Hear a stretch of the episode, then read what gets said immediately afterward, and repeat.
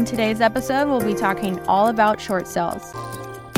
Welcome to the BRAP RE Livable Lux podcast, where business meets lifestyle and investing meets ambition. I'm your host, Mary Carlson. Join me every week as we uncover the secrets to success on Mondays with the real deal. Elevate your style, elevate your life every Wednesday, and explore the unexpected on Fridays. Tune in every Monday, Wednesday, and Friday for a fresh dose of inspiration and strategies to live your best life. Now, let's dive into today's episode.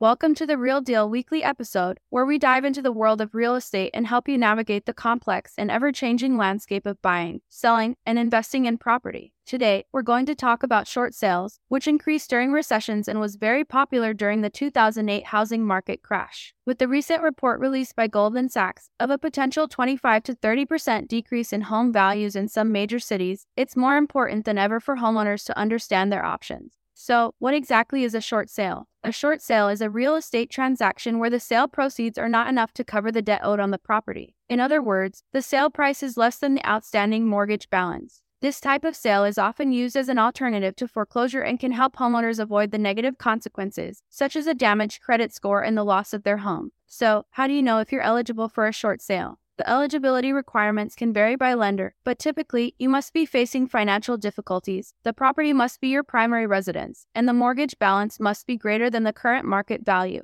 The short sale process can be complex, so it's important to have a clear understanding of the steps involved.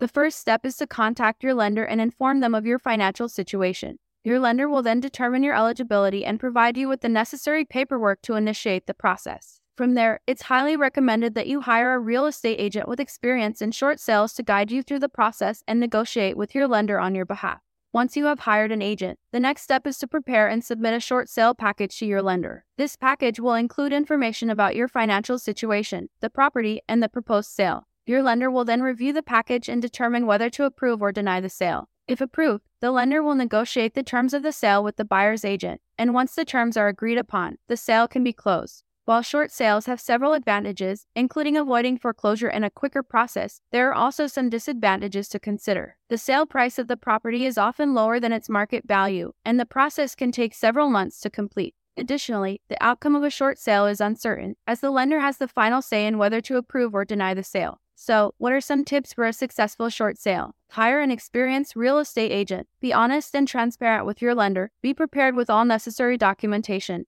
and be patient throughout the process. It's important to keep in mind that a short sale will have an impact on your credit score, although it's typically less damaging than a foreclosure. The exact impact will depend on several factors, such as the reason for the short sale, the outstanding mortgage balance, and your overall credit history. There are several things that people may not know about short sales. Short sales can take longer than expected. While a short sale may be quicker than a foreclosure, the process can still take several months to complete as it involves negotiating with the lender and the buyer. Short sales can still impact your credit score. While a short sale is typically less damaging to your credit score than a foreclosure, it will still have an impact as it's considered a negative mark on your credit report. You may still owe money after a short sale. In some cases, the lender may require that the homeowner pay the difference between the sale price and the outstanding mortgage balance, known as a deficiency judgment lenders may not accept the first offer. The lender may receive multiple offers for the property, and they are under no obligation to accept the first offer. They will choose the offer that they believe will result in the best outcome for them. Short sales can be emotionally draining.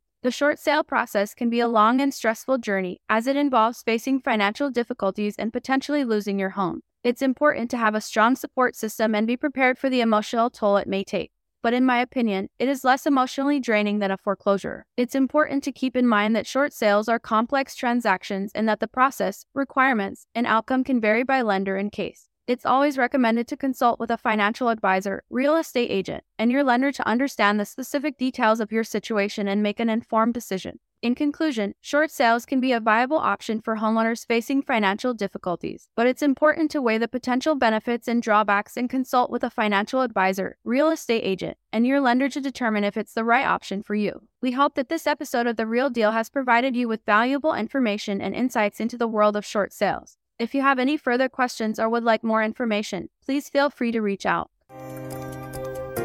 That's a wrap for today's episode of the BRAP RE Livable Lux podcast. We hope you found the information and insights shared today valuable and inspiring. Tune in every Monday, Wednesday, and Friday for more tips, strategies, and inspirations to live your best life. Remember, on Mondays, we dive into business, investing, and real estate. Wednesdays are all about elevating your style and life, and Fridays we explore the unexpected. Please keep in mind that the information provided on this podcast is for educational and informational purposes only. The information should not be considered as professional, financial, legal, or personal advice. Always consult with a professional before making any financial or lifestyle decisions. Until next time, stay ambitious, and thank you for listening.